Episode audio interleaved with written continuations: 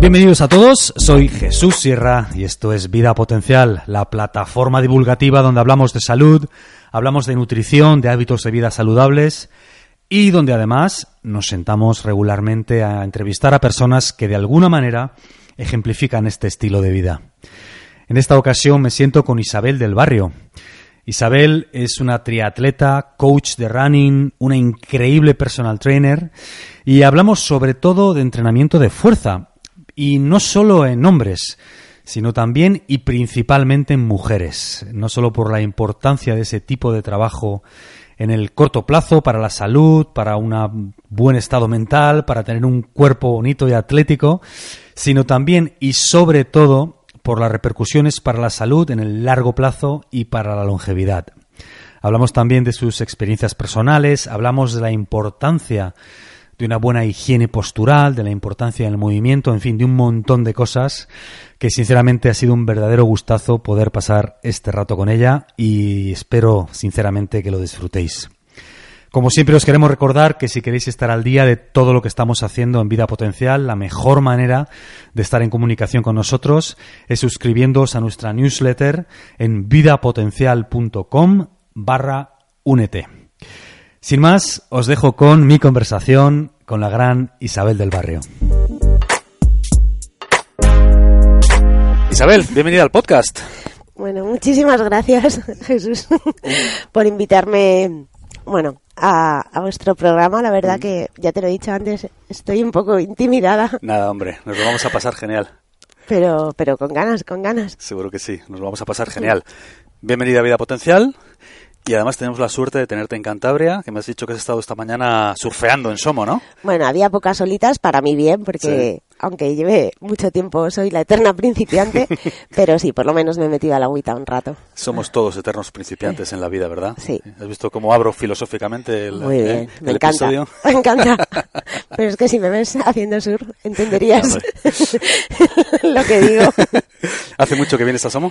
Pues empecé a venir en 2000, en el verano de 2007. Sí. Y hasta ahora. ¿Te enganchó? Me enganchó. Somo, y las olas, ¿no? Sí, y bueno, la tranquilidad de la zona, el alejarte de Madrid. Mm. Venía sola, a mí me gusta mucho viajar sola.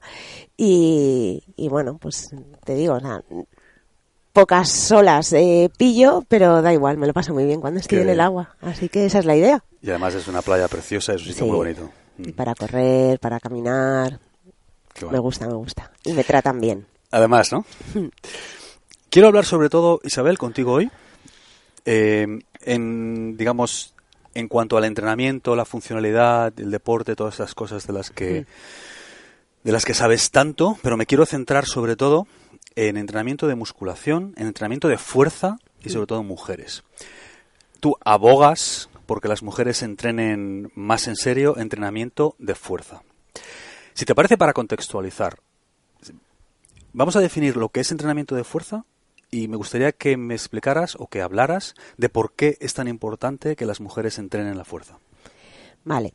Bueno, sobre todo para las mujeres que nos estén viendo, eh, cuando nosotros hablamos de entrenamiento de fuerza, realmente estamos hablando de entrenamiento con cargas. Para sobre todo para hacerlo fácil, ¿no? ¿A qué nos estamos refiriendo? No nos referimos a la típica clase conocida de GAP, no nos referimos a body pump, eh, no nos referimos a hacer cuatro cosas en casa con una mancuerna de poquito peso. Eh, estamos hablando de, bueno, pues de levantar cargas, como digo yo, de levantar hierros.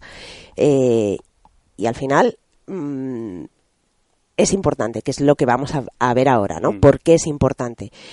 Es verdad que en los últimos años, pues gracias a Dios, yo creo, pues no sé si a través de las redes sociales o que somos muchos los que estamos tratando de divulgar el mensaje de, a ver, hablamos de salud, pero si no tenemos una musculatura y una estructura musculoesquelética fuerte, no podemos hablar de salud. Hay muchas actividades eh, físicas que son saludables, pero el entrenamiento de fuerza va más allá. Y de hecho, mm, o sea, cada vez son más, tú, lo sabes, los estudios, los metaanálisis que hay, eh, que realmente afirman y confirman la importancia del entrenamiento de fuerza para mejorar nuestra salud, para mejorar eh, o prevenir ciertas enfermedades, para mejorar procesos de curación de ciertas enfermedades y, no solo en edades comprendidas entre 20 y 30 años, porque a veces, sobre todo, por ejemplo, en mi estudio, eh, que hay mucha mujer adulta, o sea, ya pasados los 50, uh, no, pero es que el entrenamiento, de, es que con eso, eso no es para mí, ya soy muy mayor. No, pues precisamente por eso, precisamente porque eres mayor, tienes que levantar cargas y tienes que aprender a hacerlo. Y tu cuerpo, eh, tu cuerpo lo va a notar, eh, va a revertir eh, notablemente en tu salud y, o sea, en tu salud física, pero también en la salud mental. Te vas a mover mejor, eh, tu calidad de vida va a mejorar y luego, bueno, pues hablamos a nivel, digamos, qué es lo que le pasa al cuerpo, ¿no? Cuando empezamos a introducir en nuestras rutinas esos entrenamientos de cargas, mm. que son infinidad. Es verdad que todavía, o sea, yo me acuerdo desde que comencé mi web hace ya como cinco años, eh, he hablado mucho del entrenamiento de fuerza, sobre todo orientado a las mujeres, mm. también por supuesto a los hombres, pero digamos que en el género masculino es algo que ya está interiorizado y que no se ve como algo no es un tema tabú. En el caso de las mujeres sí. Mm. De hecho, bueno, ahora gracias a Dios, pues que tengas unos brazos musculados o unas piernas un poco estilo Ronaldo, tampoco está mal visto. Ya, no, es como, ya no es como antes. Ya ¿no? es como antes, que es como, joder, es que tienes Tienes brazo. Tienes, brazo, bueno, eh, sí, y prefiero tenerlo. Te puede gustar o no, pero bueno, que no, no es malo. Mm. Y, y sobre todo, el dejar a un lado esa, ese falso y mito tan tan tan horrible de es que si levanto bueno te voy a ver es que si levanto cargas me, voy, a, poner... muy grande es que si meto mucha carga a la bici se me van a poner unas piernas eh, pues no es que hay muchas para que eso ocurra, se tienen que dar muchas circunstancias y por suerte o por desgracia, en el caso de las mujeres, eh, pues no, se nos dan dentro de desde el punto de vista orgánico, fisiológico, no se dan esas circunstancias para que eso se produzca. Entonces, bueno, pues... Eh, esto es muy importante, que ni queriendo probablemente muchas mujeres de cierta edad conseguirían ponerse como, pues esta imagen que tienen todas de que si levantan peso se van a poner como un atleta de la televisión, como Arnold Schwarzenegger en sus tiempos. No, Ni queriendo casi. No, ni queriendo, o sea, es que no pasa ni queriendo. Claro. Eh, y luego, eh, a ver, hay que tener en cuenta que cada uno somos un mundo, nuestro entorno hormonal, nuestro entorno fisiológico es diferente, entonces no todos eh, nuestro, no todos los cuerpos responden igual y las adaptaciones a nivel muscular, esquelético, fisiológico, pues en todo el mundo no se producen igual. Pero bueno, al final, para las mujeres que nos estén viendo, los hombres que nos estén viendo también, eh, que bueno, en mi caso, gracias a Dios, eh, el género masculino en el gimnasio también nos ayuda mucho porque a veces eso también pasa. No es que ir a la zona esa, es que hay muchos tíos levantando, bueno, y si tienes dudas, pues preguntas o si necesitas que te ayuden a colocarte la barra, te van a ayudar. O sea, no pasa nada, no, no sé, no son de otra especie, o sea, no. son humanos también, ¿no? No sé, o sea, al final tú vas allí a entrenar y a hacerlo lo mejor posible y tienes un compañero o una compañera y te van a ayudar. Eh, sí que es cierto, y esto, bueno, no sé si tiene mucho o poco que ver, em, yo, por ejemplo, en los últimos meses estoy recibiendo muchos correos electrónicos de mujeres en concreto y de hecho hace poco lo, lo comentaba en, en un post de Instagram que se, se está cambiando la perspectiva en el sentido de que ya las mujeres no enfocan el ejercicio físico como es que quiero perder peso es que quiere tener el cuerpo mm, perfecto, que todos lo queremos, obviamente, pero su prioridad ahora es ganar salud. Y para mí eso eh, realmente me parece, o sea, un salto de gigante, porque, mm, vamos, yo llevo en el, en el mundo del fitness, del gimnasio, 18 años. Y es verdad, yo la primera, que mi primer objetivo era tener como el cuerpo perfecto para mí, o sea, lo que yo consideraba el cuerpo perfecto. Y, como yo, había muchísimas eh, adolescentes, eh, muchas chicas entre 20 y 30 años, menos mujeres, porque entonces mujeres me refiero mm, de 40 en adelante, eh, pero todas el objetivo era como, no es que quiero tener el cuerpo bonito, me quiero quitar la cartuchera o no quiero tener celulitis o, X. Pero ahora ya ese paradigma está cambiando y a mí eso me, resulta, por un lado, muy interesante y por otro, muy importante. Entonces hablan ya del tema de la salud y ya como empiezan a oírnos y empiezan a ver que realmente el levantar una barra con 40 kilos no te va a poner como Hulk. Pues dicen, hombre, pues a lo mejor, a lo mejor si lo hago, eh, las cosas cambian. Efectivamente, van a cambiar y van a cambiar para bien. Y, y como te digo, creo que, que ese cambio de, de perspectiva eh, a mí me gusta y me parece muy importante. Así que espero que todas las mujeres que nos estén viendo, por lo menos den una oportunidad al entrenamiento de fuerza. Y eso se considerará quizá cuando consigamos desterrar términos como tonificar, ¿no? Que no sé qué gurú del marketing inventó ese término, porque al fin y al cabo, ¿qué es tonificar? Tonificar es perder grasa y ganar músculo. ¿Cómo se pierde grasa y se gana músculo? Pues a ver, eh, que además debería ser uno de los objetivos principales, que todos ganemos masa muscular, porque el músculo es vida. O sea, cuanto más masa muscular, o sea, para mí es una garantía de vida, de tener una mejor calidad de vida y, por tanto, una mejor salud. Eh, y perder masa grasa, pues sobre todo alimentación, hay que comer bien, eh, evitar todos los factores eh, estresantes, como digo yo, un buen descanso, o sea, al final es un conjunto de cosas que, que no pueden ir por separado. No pueden ir por Sí, separado. porque se tiende a separar la parte del estilo de vida del entrenamiento muchas veces, ¿verdad? Pero por fin se está juntando también con este cambio de paradigma que dices. Claro, o sea, al final es que va todo unido. Es Mm. que eh, yo siempre lo digo en los cursos, eh, a, a toda la gente a la que entreno, somos animales, estamos hechos para movernos Mm. y no hay más. Y a partir de ahí, ya cada uno, no te voy a decir que lo interprete como quiera, pero es que un animal se mueve, un animal eh, come cosas de, de la tierra, de la naturaleza, o come otros animales, pero y se mueve, sobre todo es que se mueve. Y eso es lo que, lo que hay que intentar. Podemos tener una- un estilo de vida saludable, obviamente, pero eso va unido al ejercicio físico, a una alimentación adecuada en función de tu actividad, de lo que te haga sentir bien, o sea, le haga sentir bien a tu organismo y por supuesto, por supuesto a tu energía, a tu estado anímico, pero también hay que descansar. También, y muy importante, que nos olvidamos, hay que cuidar esto. A veces lo más difícil, ¿eh? Es lo más difícil, pero también es una de las cosas más importantes, porque puedes tener, bueno, sí, un cuerpo muy fuerte, eh, una salud de hierro, pero si tu cabeza no la entrenas,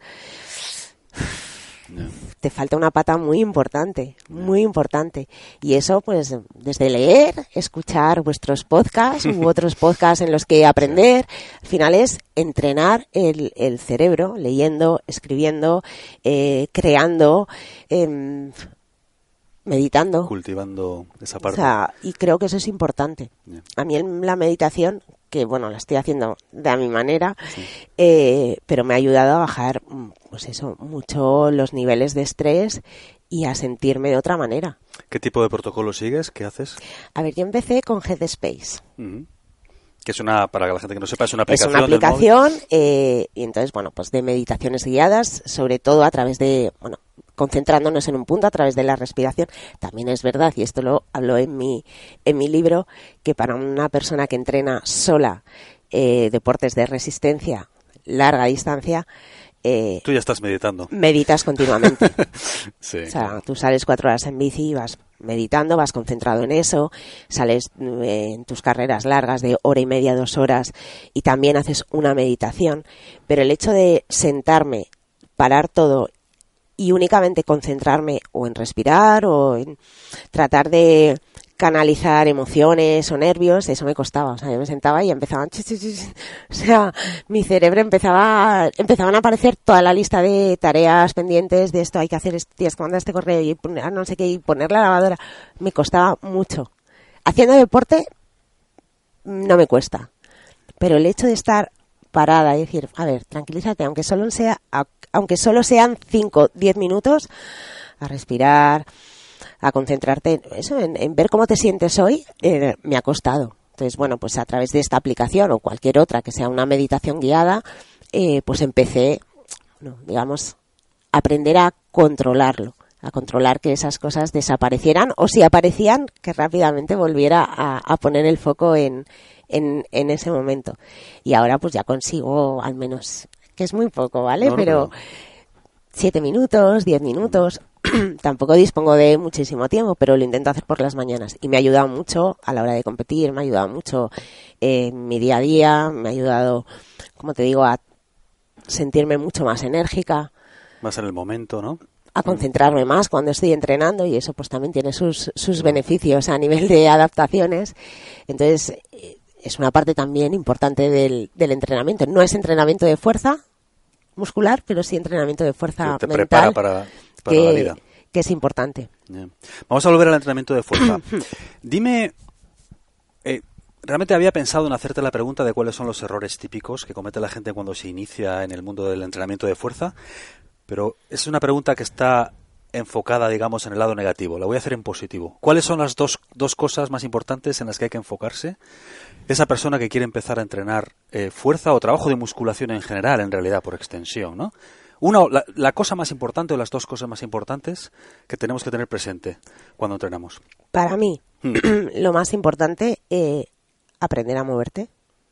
Lo primero. Hmm. O sea, es difícil que hagas un overhead squat si no tienes una movilidad de tu cintura escapular. Entonces, aprender a moverte, recuperar la funcionalidad de todas las estructuras musculoesqueléticas que tenemos y luego aprender la técnica de los ejercicios.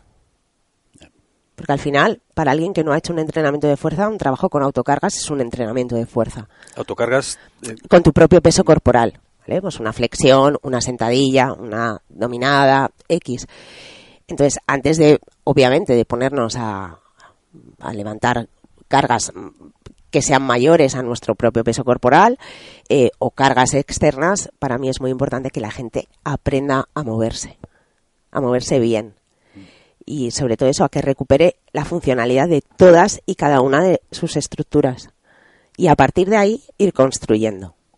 A veces, claro, bueno, a veces no, siempre, como queremos ir muy rápido, es, ah, bueno, pues mira, tal, sí, estoy dos semanas aquí haciendo sentadillas un poquito, venga, y enseguida empiezo a poner discos, y claro, luego pasa lo que pasa. que la gente se lesiona. La gente se lesiona, la sentadilla no está bien. No, es que uf, llevo un montón haciendo sentadilla, pero es que no noto, yo qué sé, sentadilla profunda y es que no noto fuerza en los glúteos o no noto potencia, claro, porque no estás haciendo bien. Y la musculatura que tiene que estar activándose durante ese ejercicio no la estás activando porque no tienes una buena dorsiflexión del tobillo, con lo cual no estás bajando correctamente, porque no tienes fuerza en el glúteo, entonces estás tirando de tu zona lumbar. Entonces, para mí, antes de, realmente ponerte a hacer un entreno eh, en sentido, o sea, un entrenamiento de fuerza en sentido estricto, creo que la gente tiene que empezar por cosas muy fáciles que de hecho lo ven y dicen, no, no, es que esto es muy fácil, a mí no me hace falta. Claro, cuando les pones tres ejercicios y son conscientes, joder, es que no tengo control, joder, es que él, pues eh, hago un ejercicio unipodal y, y no soy capaz de mantener la estabilidad, entonces se dan cuenta de que no están tan bien como pensaban. Claro. Eso, antes de meter, como tú dices, discos a la barra, antes de hacer todo eso hay que Cualquier- recuperar la capacidad para moverse. Yo creo que, que a mí, a mí particularmente eso es lo que me parece más importante. Isabel, eh, cuando la gente va, quiere aprender a moverse, quiere aprender a hacer ejercicios de fuerza, y la gente pues no sabe de este mundo, va a un gimnasio, va a un centro de entrenamiento, y llega y ve una persona que con una camiseta que pone personal trainer, o que Ya. pone monitor, o que pone... Ya veo por dónde va. Entonces, claro, decir, esto es como... Si ahí el látigo. no, ve, es, te quiero decir que es una pregunta que mucha gente se hace, ¿no? Vamos a ver, es como en la medicina, ¿no? Eh, mm, cualquier persona que haya terminado la carrera de medicina está habilitada para ejercer la medicina, pero no todos los médicos son iguales, como tú bien sabes, ¿no? Y como todo el mundo sabe, hay médicos mejores y peores. En el mundo del entrenamiento personal ocurre lo mismo. ¿Cómo que sabe- te gusta a ti ahí, ¿eh? no, a ver, eh, pero que es normal. Si yo lo que quiero, presidente, te, te hago esta pregunta. No, no, no es por, no es por al revés. Presidente, yo lo que quiero es dar herramientas a quien nos pueda estar escuchando para ser capaz de identificar a un buen entrenador personal de uno que quizá no es tan bueno, que lo hace bien, pero quizá no es tan bueno.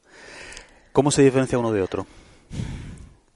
Partiendo precisamente que muchas veces, a ver, eh, o sea, lo primero, cuando tú, pues eso no tienes ni idea, o yo he acudido a un entrenador de triatlón, eh, lo primero que tienen que hacer es verte y valorarte.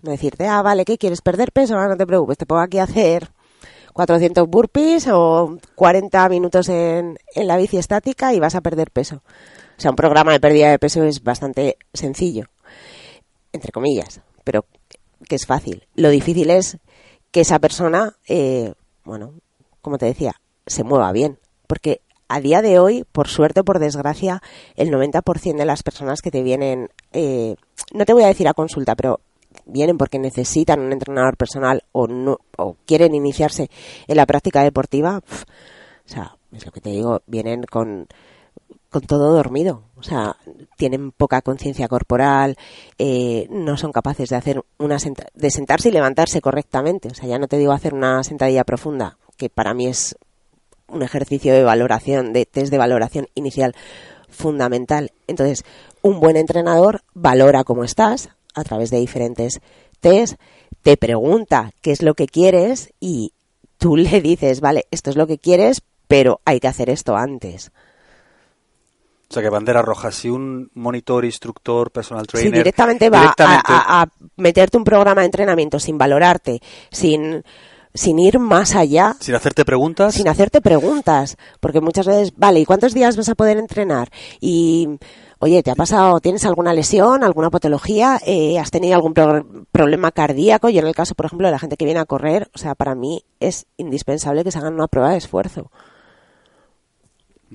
No digo ni que yo sea mejor ni peor, pero creo que hay una serie de, o sea, ya no solo los clásicos cuestionarios de evaluación, eh, el que llamamos PARQ y otros cuestionarios de valoración y valoración funcional, para mí eso es indispensable. Y yo veo a mucha gente que es, ah, bueno, pues viene fulanito y hacen el mismo entrenamiento a todo el mundo. Pero es que no todo el mundo, o sea, claro. de hecho, no todo el mundo hace el mismo entrenamiento. O sea, cada uno tiene su entrenamiento específico porque tiene unas particularidades diferentes y un estilo de vida diferente y unos problemas diferentes y unas circunstancias diferentes que hay que tener en cuenta. Es que eso hay que tener en cuenta. Si la persona que te viene eh, trabaja en un camión 12 horas al día, pues mm, el tipo de ejercicios para esa persona es diferente a, la, a otra que está eh, atendiendo en una tienda 12 horas de pie. Entonces, esas cosas que a priori dices, es muy básico, ¿qué más da? O sea, no, no, ¿qué más da? No. Es que es una de las cosas más importantes que tienes que tener en cuenta. Entonces, creo que es un punto a, a mirar. A mirar. Compartimos una obsesión, Isabel. Bueno, varias. Una es el surf, seguro que tenemos alguna más, pero la otra es la importancia de una correcta postura y la importancia... de repente hemos hecho los dos así, ¿verdad? Y la importancia de una buena biomecánica para moverse, ¿no? Que yo creo que para mí es importantísimo, eh, bueno, por muchas razones, pero me gustaría que ahondaras tú en la importancia de eso desde el punto de vista de la salud. ¿Por qué es tan importante y por qué, digamos que se infravalora, ¿no? La manera en la que movemos, cómo, cómo caminamos, cómo nos levantamos, cómo nos tenemos. ¿Por qué es tan importante para la Porque puedo entrar en el aspecto filosófico, que me voy a entrar un poco, una, una tangente. Yo creo que también es importante eso, no solo por la parte de la salud que, de la cual vas a hablar tú ahora, pero creo que también es importante porque al fin y al cabo estamos en la vida, esto es muy corto, y aportamos un poquito de dignidad y un poquito de amor propio, ¿no? Entonces, mm. coño, vamos a tenerlos con un poco de, ¿no? De prestancia, ¿eh? por nosotros y por los demás. Pero bueno, ese es mi paréntesis filosófico, pero vamos a ser más prácticos. ¿Por qué es tan importante esto también para el deporte y sobre todo para la salud en el largo plazo?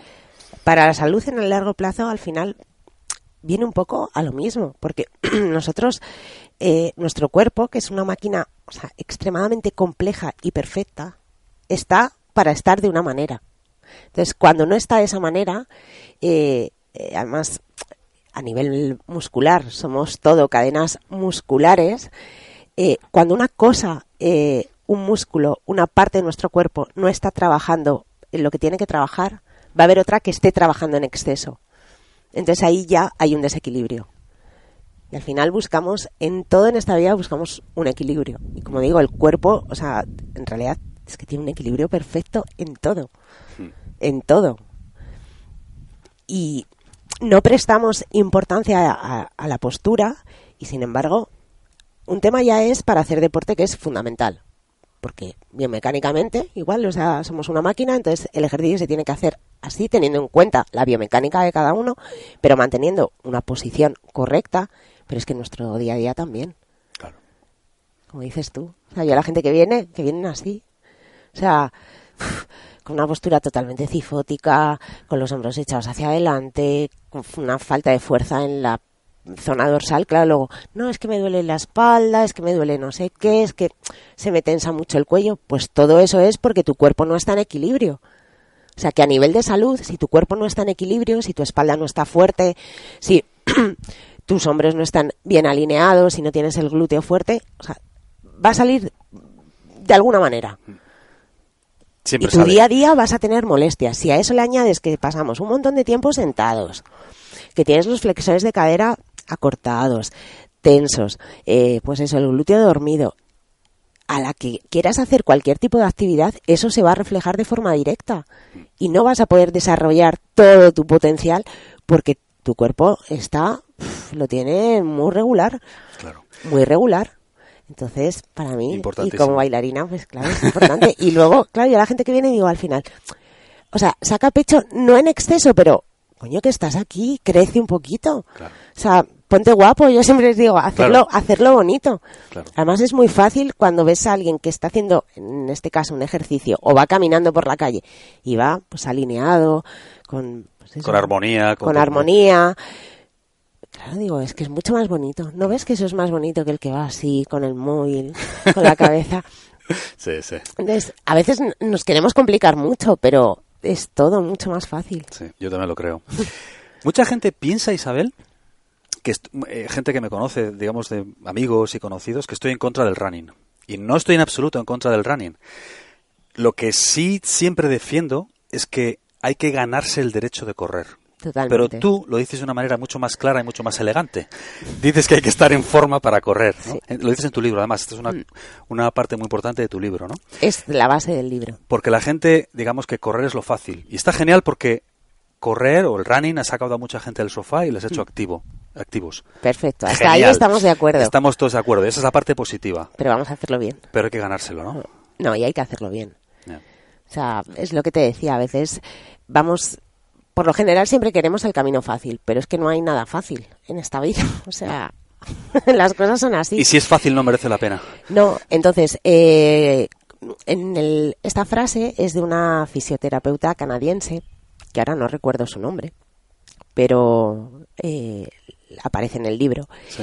Y yo cuando empecé con la web, con el blog, con a entrenar con, con José, con José Acosta, claro, te das cuenta, fue el boom del running, de las carreras populares, entonces muchísima gente empezaba a correr, el índice de lesiones, o sea, sigue aumentando a un ritmo exponencial y le dices, a ver, ¿esto cómo es posible? Tenemos muchísima información, eh, la gente está corriendo, mm, vamos, muchísimo, y sin embargo el índice de lesiones o sea, es elevado muy elevado. ¿Qué está pasando? Pues está pasando que la gente se ha puesto a correr a, eh, a edades ya, sea, gente bastante adulta, eh, gente que llevaba sin hacer ejercicio físico muchísimo tiempo y gente, pues como hablábamos antes, que su cuerpo no está preparado porque está en desequilibrio, porque no está fuerte. Entonces, cuando le empiezas a someter a un ejercicio físico, que hablo correr, me da igual, cualquiera el que sea, un ejercicio físico y empiezas a hacerlo de manera frecuente, aumentando el volumen, aumentando la intensidad, si tu cuerpo no está preparado, no está fuerte, te vas a lesionar. O sea, Eso el salir. 99,9% se van a lesionar. Y efectivamente así pasa. Y así está pasando. Entonces, eh, yo a toda la gente que venía, antes hacía muchos entrenamientos presenciales en grupo y todo el mundo les decía, por favor, entrenamiento de fuerza. Pero que eso no es... eh, Esa era mi siguiente pregunta. Ponerse claro. en forma es principalmente... Ponerse en forma es trabajo de fuerza, Y te digo, y movilidad. y movilidad, ¿no? Por un lado, es lo que estábamos hablando de aprende a moverte y a partir de ahí empieza a fortalecer tu muscula o sea, tu musculatura, tu sistema óseo, eh, a colocarte bien, que no es necesario que corras cinco días a la semana, que no hay necesidad. Que la gente Ya. te dice, es que no tengo tiempo para ir al gimnasio. No, a ver, si me estás corriendo cinco o seis días, tienes tiempo para ir al gimnasio. Es una cuestión de prioridad, ¿no? Corre tres, que no pasa absolutamente nada. Entonces, es cierto que hay mucha información, pero al mismo tiempo, claro, si no tienes criterio, eh, estás totalmente desinformado.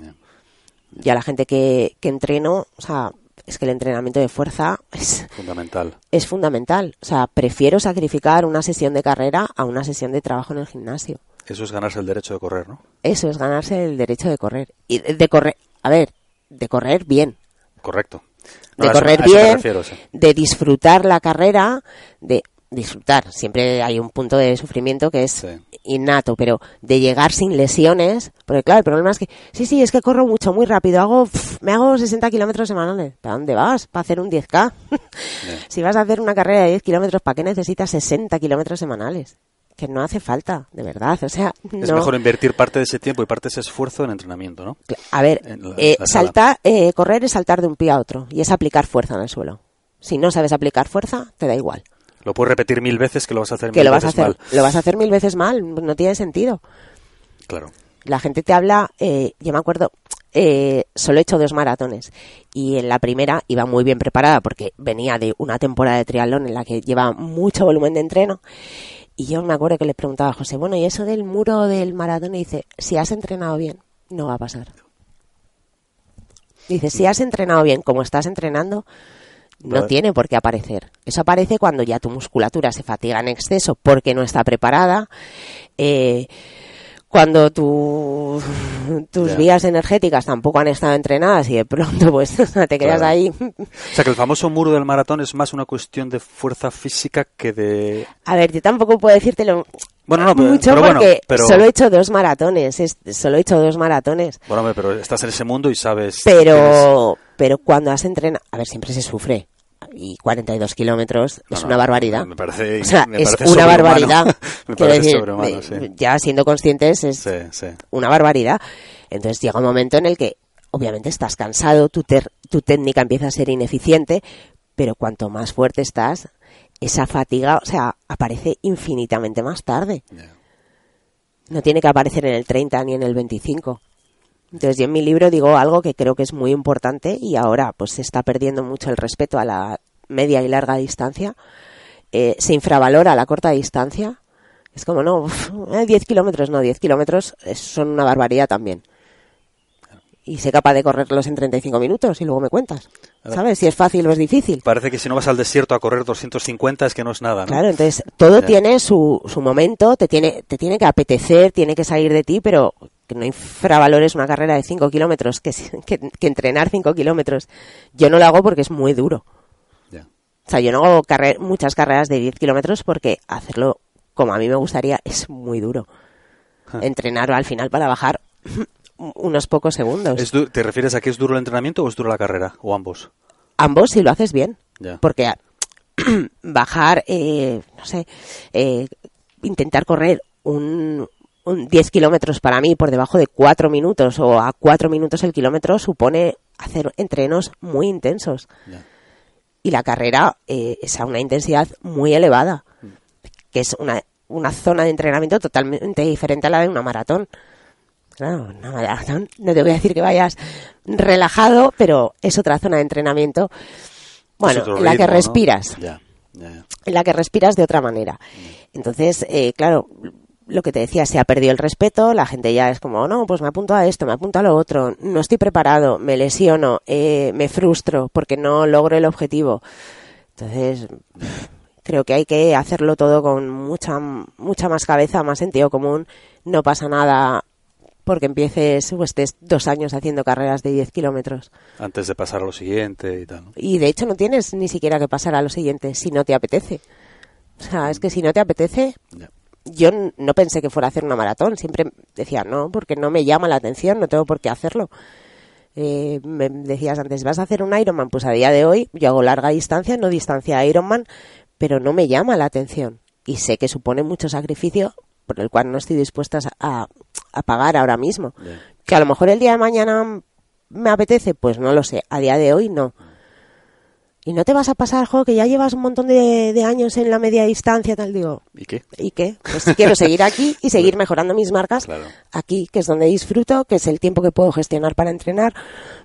Entonces, creo que, que, como bien dices, sí que hay que ganarse el derecho a correr y correr una maratón es correrla. Yeah. No es caminarla. Que hay Yeah. gente que, no, tal, pero uf, es que todo el mundo tiene derecho a hacer un... No, no. O sea, no. Eso va con la dignidad que hablábamos antes también, ¿no? O sea, hay que hacer las cosas bien. ¿no? ¿no? es que quiera ser muy tajante ni, ni prohibir a nadie hacer una maratón, ni muchísimo menos. Pero mira, eh, cuatro horas y media, cinco para hacer una maratón, mm, pues es que eso no es correrla. Si estás ahí, es que no deberías correrla, ¿no? Claro, es, que no deberías correrlo. Es como en distancia Ironman. O me da igual, o cualquier triatlón, eh, triatlón o carrera. Eh, es que necesitas tener una, una buena condición física y ciertos tiempos para no te digo correr como, sabes, a dos, a tres o a cuatro, pero necesitas hacerlo de una manera cómoda, sobre todo porque tu cuerpo eh, tampoco se merece un castigo tal. Ya de por sí, eh, hacer una maratón es un castigo al cuerpo. Si encima le tienes ahí cinco horas, es que cinco horas no es lo mismo que tres. Entonces, Te estás martillando. Entonces, a nivel de respuestas en el organismo y de los daños que se producen en el organismo, es infinitamente mayor y eso no se ve. Eso no se ve. Pero si nos hicieran una analítica el día después de una maratón, o sea, el médico te manda a urgencias directamente. Claro. De cómo está nuestro cuerpo. Le ha pasado un tren por encima. Claro. Entonces, si encima le has tenido pues, dos horas más eh, porque no has entrenado lo suficiente, mm, te llevas, o sea, el cuerpo se lleva un golpe muy, muy fuerte. Y necesita además mucho tiempo para recuperar, que ese es otro problema que la gente no, no ve. No, es que me he hecho una maratón, pues el mes que viene me hago otra. Que la gente lo hace mm. y me parece estupendo. Yo, a mis deportistas, no lo comparto. Y cuando hacen algo así, siempre digo, es bajo tu responsabilidad. Si es por mí, o sea, te lo prohíbo. Pero hay gente que da igual. Que quiere hacerlo. Quiere hacerlo. Yo creo que hay también esto, enlaza con la siguiente pregunta que te quería hacer, eh, Isabel. Yo creo que, como decíamos antes, efectivamente el running tiene un lado positivo, otro que hay que mejorar, que es lo que hemos mm. hablado ahora. El lado positivo es que ha sacado a mucha gente del sofá y la ha hecho activa, genial. Pero tiene otra cara B. Y yo tengo la sensación de que empieza a haber cierta apología del sufrimiento. Parece como que el sufrimiento es el objetivo en vez del camino. ¿no? Entonces yo entiendo el sufrimiento como una herramienta que, hay que tener para llegar al otro lado de tu objetivo. Pero no es el fin, es el medio. Y me encanta también lo que lo, explicas en tu libro, también lo dices en tu libro, ¿no?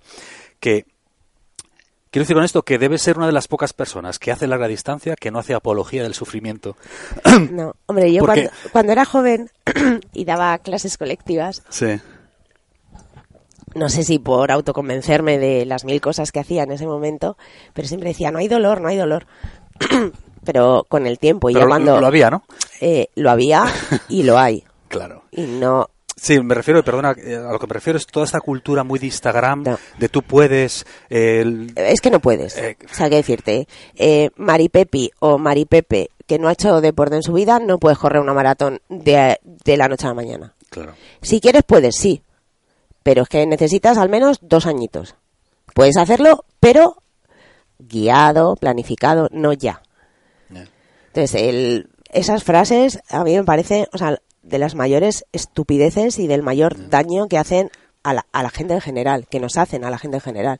Porque sí que hay sufrimiento, hay mucho, y hay mucho sacrificio, y, tienes que estar dispuesto a muchas cosas. Claro, luego cuando te das cuenta de todo lo que implica, dices, joder, pues, pues sí que hay. Entonces, ¿cómo lo quieres hacer? Hablando un poco de esa dignidad. ¿Qué quieres? ¿Llegar caminando? ¿Arrastrándote? Pues hombre, espérate un poquito más y hazlo bien.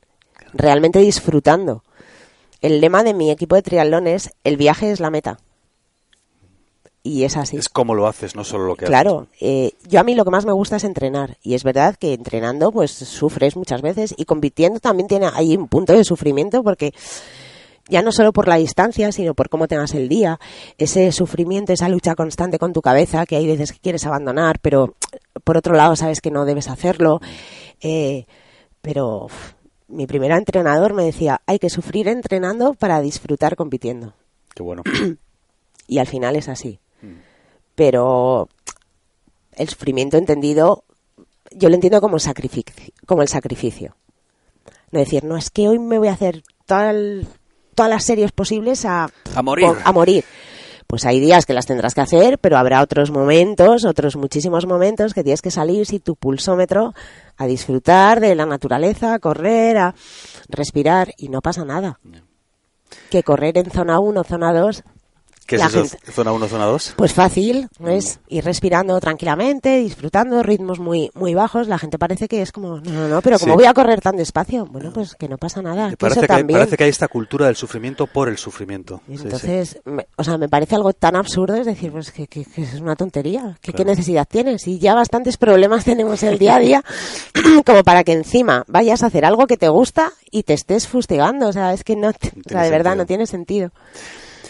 Isabel, yo creo que los que hacéis lo que hacéis vosotros en la larga distancia tenéis un poco de pedrada en la cabeza, yo creo. ¿eh? Tú no tienes pedrada en la cabeza. Yo, yo tengo la mía. Todos, todos, tenemos, cada uno tiene su pedrada. Eso está clarísimo. Pero, pero está claro que los que hacéis triatlones, los que hacéis larga distancia, un poquito de pedrada tenéis. Sí. ¿La pedrada en serio? Sí. decir, ¿cómo, ¿Cómo acabaste ahí? Te quiero decir que tú eh, vienes del mundo de la empresa, hiciste dos carreras, 37 máster, 37 doctorados, 37 no sé qué, vienes del baile. El doctorado lo dejé, o sea, al final, la tesis la dejé. Pero, pero, no, pero ahí quiero decir, ¿no? Entonces, ¿cuál ha sido tu trayectoria? ¿Cómo has llegado a todo esto?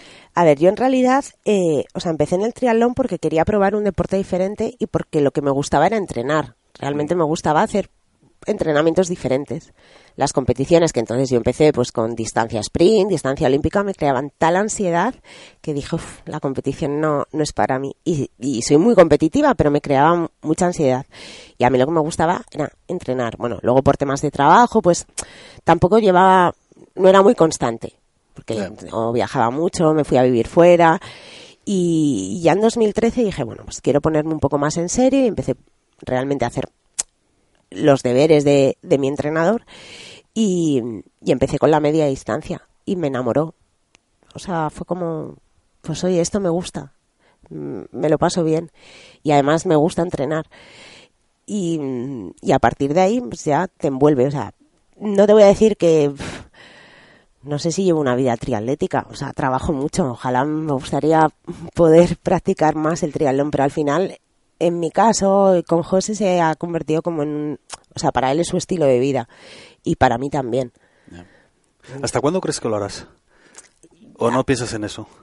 La verdad es que, bueno, alguna vez sí que he pensado en, dejar la competición, eh, o por lo menos calendarios competitivos que yo me exijo bastante. porque a día de hoy, o sea, soy una triatleta amateur, pero compito en distancia élite, o sea, en categoría élite, y la gente que hay, o sea, mis compañeras son muy buenas, muy buenas. Sé que nunca voy a estar ahí arriba, pero también para mí es la manera de exprimirme más y, aprender.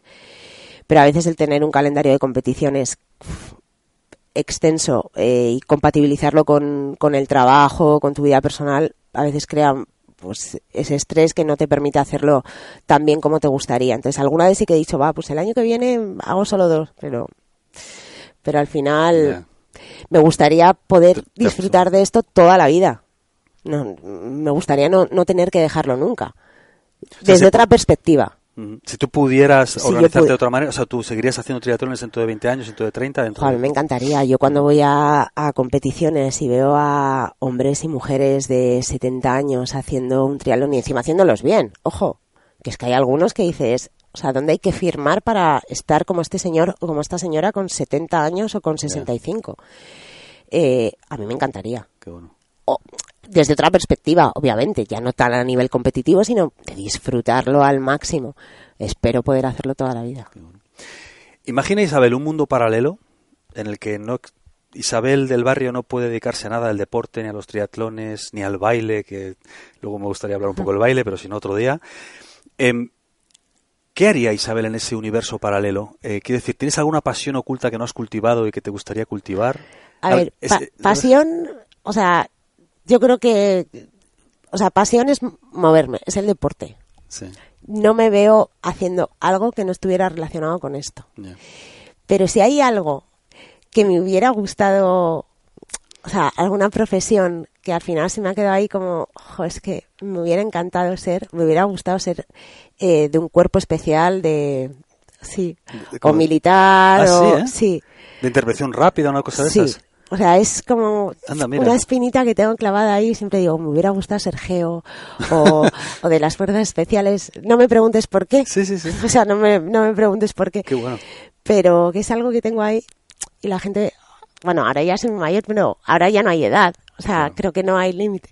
Y alguna vez hasta se, ¿Se me ha pasado por la cabeza. Digo, pero tía, estás tonta, que tienes ya 39, o sea, que ya es un poco imposible. Sí. Pero es algo que, Qué curioso. que me hubiera gustado. Qué bueno. Eh, dime un refrán que te irrite especialmente por, por incorrecto o porque no te guste. Eh, ¿Se te ocurre alguno? Pues el que hablábamos antes, de sin dolor no hay sufrimiento. Ah, mira. ¿No? El No, de no, no pain, sí, no gain. Sí, sí. No pain, no gain. No, ese no me gusta. bueno ese. No me gusta. Ese, fuera. Fuera. Fuera. Y algo de lo que estés totalmente convencida pero no puedas probar. No lo sé. ¿No, no se te ocurre nada? No sé. Pero convencida de... Sí, yo qué sé, pues... eh, sí, pues mira, yo estoy convencido, imagínate, no es el caso, pero de que hay extraterrestres, pero no lo puedo probar. O estoy convencido Ah. de que hay una vida más allá, pero no lo puedo probar. O estoy convencido de que todos tenemos un hermano en el, en el hemisferio. Vale, el otro- vale. Los que vivimos en el norte en el sur y los del sur en el norte, que tenemos un hermano. Oh, ¿no? Ah, si te ocurre algo, si no, no. jo, es que esta es muy difícil. Estás, sí. Te lo voy a poner más fácil. ¿A qué te cuesta decir que no? A mi familia. Te pidan lo que te pidan. Bueno, a veces no les hago mucho caso, pero, pero me cuesta decir que no. Sí. Me cuesta decir que no a, a ayudar a la gente a veces. Pero bueno, si es ayudar, no, en realidad no te cuesta. Pero me cuesta decir no a no tener que entrenar, Mm, a no tener que hacer deporte. Me cuesta. Ya no te digo a nivel eso competitivo, pero un día que no pueda salir a caminar o correr o moverme, o sea, para mí es, es un castigo. A nivel de salud, lo que Sí, hablábamos sí. antes, porque me, me enfado muchísimo, mi cuerpo se resiente, no, no se encuentra bien. Y a eso me cuesta decir que no. Joder, estoy ahí dándole vueltas a... Al otro. que podría probar. Eh, Bueno, yo creo, pero Bien. es que eso lo podría probar si me dedicara solo al- a, a- a entrenar, a competir. Sí. Pero yo creo, bueno, ya soy mayor, pero mi primer entrenador me decía, eres un diamante en bruto. Yo creo que podría hacer grandes cosas. Ahora ya no lo sé, porque estoy mayor, pero eh, si solo entrenara. O sea, si me dedicara, si dijera, venga, pues voy a intentar este año solo como si fuera una profesional. sí, sí, sí. Yo creo que podría hacer En triatlón. Sí. Pero no lo puedo probar. Porque tengo mucho Bueno, trabajo. pero ya está, llamar, o sea, es algo de lo que Sí. estás convencida, pero no puedes probar. Yo creo que sí. Ahí está. Que Ahí tengo ahí un potencial. Vamos, yo no tengo la menor duda de eso. Dos hábitos. Uno que estés intentando introducir en tu vida y otro que estés intentando, eh, del que te estés intentando deshacer. Hay algunos que no te voy a decir. Bueno, pues dime el que sí puedas. No, estoy intentando introducir ya desde hace meses, como te decía, la meditación. Mm. eh, el irme a la cama más, más temprano, porque además tengo problemas de sueño. Y mm, son hábitos que, que, bueno, van todo un poco en uno, bajar el, el- los niveles de, de estrés, no llevarme el trabajo hasta la a casa. Y bueno, poco a poco me está costando, pero, pero bien. Eh, estoy dejando por un lado que esto es un poco como dos en uno. Sí. Estoy tratando de dejar eso, el no llevarme el trabajo a casa para quedarme trabajando en el ordenador hasta, hasta las mil, aunque trabajo en casa, pero tratar de establecer un límite. Y eso al principio me costaba mucho, pero voy ahí, lo estoy, lo estoy consiguiendo y estoy introduciendo pues de alimentación más saludable, el descanso, la meditación, que para mí o sea, me está ayudando bastante. La meditación no haciendo deporte, Ya, ya. sino Específicamente, ¿no? específicamente. Ya. Y, y Eso eso. me puedes decir. ¿Qué es lo que más te hace disfrutar en la vida aparte de entrenar? Ah, estar con estar con mi familia. Sí, Sí, con mis padres, con mi hermano, con mi sori, con José. qué bueno. Y la última pregunta, Isabel. Si pudieras levantar el teléfono y tener una corta conversación con la Isabel del barrio de 18 años, que es el momento justo punto de inflexión en el que estabas dejando el baile, ¿no? Sí. Y estabas transicionando pues a la carrera universitaria y Mm. haciendo una transición hacia otras cosas. ¿Qué consejo le darías si pudieras hablar con esa Isabel? ¿O qué le dirías? que siempre, o sea, yo soy muy de seguir los instintos, pero, o sea, para mí es fundamental el, ese sexto sentido que creo que todos tenemos y que siempre, siempre, siempre le, le hagas caso. Yo le he hecho caso muchas veces, pero las veces que no le he hecho caso... ¿Te has equivocado? Me he equivocado. Qué bueno. Sí. En, a nivel profesional y a nivel personal, sobre todo. Dejarse aconsejar por la sensación de esa inercia, ese sexto que hay veces que nos da como miedo, ¿no? Que es como... Y nos volvemos muy, muy, muy racionales. Sí. Pero no, que 100%, o sea, eso que, que te sale de ahí dentro, lo sigas. Ese primer impulso ese es. Sí. Qué bueno. Pues con esa nota, Isabel, muchísimas gracias. ¿Dónde puede la gente que quiera saber más de ti ir? ¿Tienes un blog? ¿Tienes un canal de YouTube? Donde pueden ver un montón de vídeos entrenando, lo que hemos hablado al principio. Sí, bueno, tengo la web, que es eh, onmytrainingshoes.com. Eh, tengo, que además os lo dejaré porque al final me he ido por los cerros de Úbeda y hemos hablado de la importancia del entrenamiento de fuerza por el tema de la osteoporosis, todo el tema de salud, pero hice un webinar precisamente eh, sobre entrenamiento y mujer eh, muy enfocado también pues el tema de menopausia, posmenopausia, cómo entrenar a las mujeres en, en esa edad y por qué es importante. Eh, te lo dejaré también por si quieren echarle un vistazo que puedan. O sea, ¿lo tienen en tu web? ¿Eso está en tu web? No, lo tengo en el canal de YouTube, pero lo tengo vetado. Ah. Entonces te tengo que dar el enlace. Ah, vale, vale. Ah. bueno, pero para la gente que quiere saber más de ti, sí, o que eh, google Isabel del Barrio. Isabel del Barrio o My Training Issues, sobre todo en la web eh, está todo. Además hay diferentes secciones de correr, de entrenamiento, la parte de prehabilitación y movilidad y en YouTube también. Pues está. Es un trabajo buenísimo. estuve, he estado viendo todos, todo lo que tienes en YouTube, en tu web y lo, lo, recomiendo, lo recomiendo. Da gusto verte entrenar tendré que volver para terminar. que hablo mucho. Isabel, muchas gracias. Bueno, muchísimas gracias a, vosotros por, estar aquí. Y hasta la próxima. Sí. Cuídate y dale caña a la bici. Sí. Y a todo. Sí. Venga, hasta la próxima, Isabel. Chao.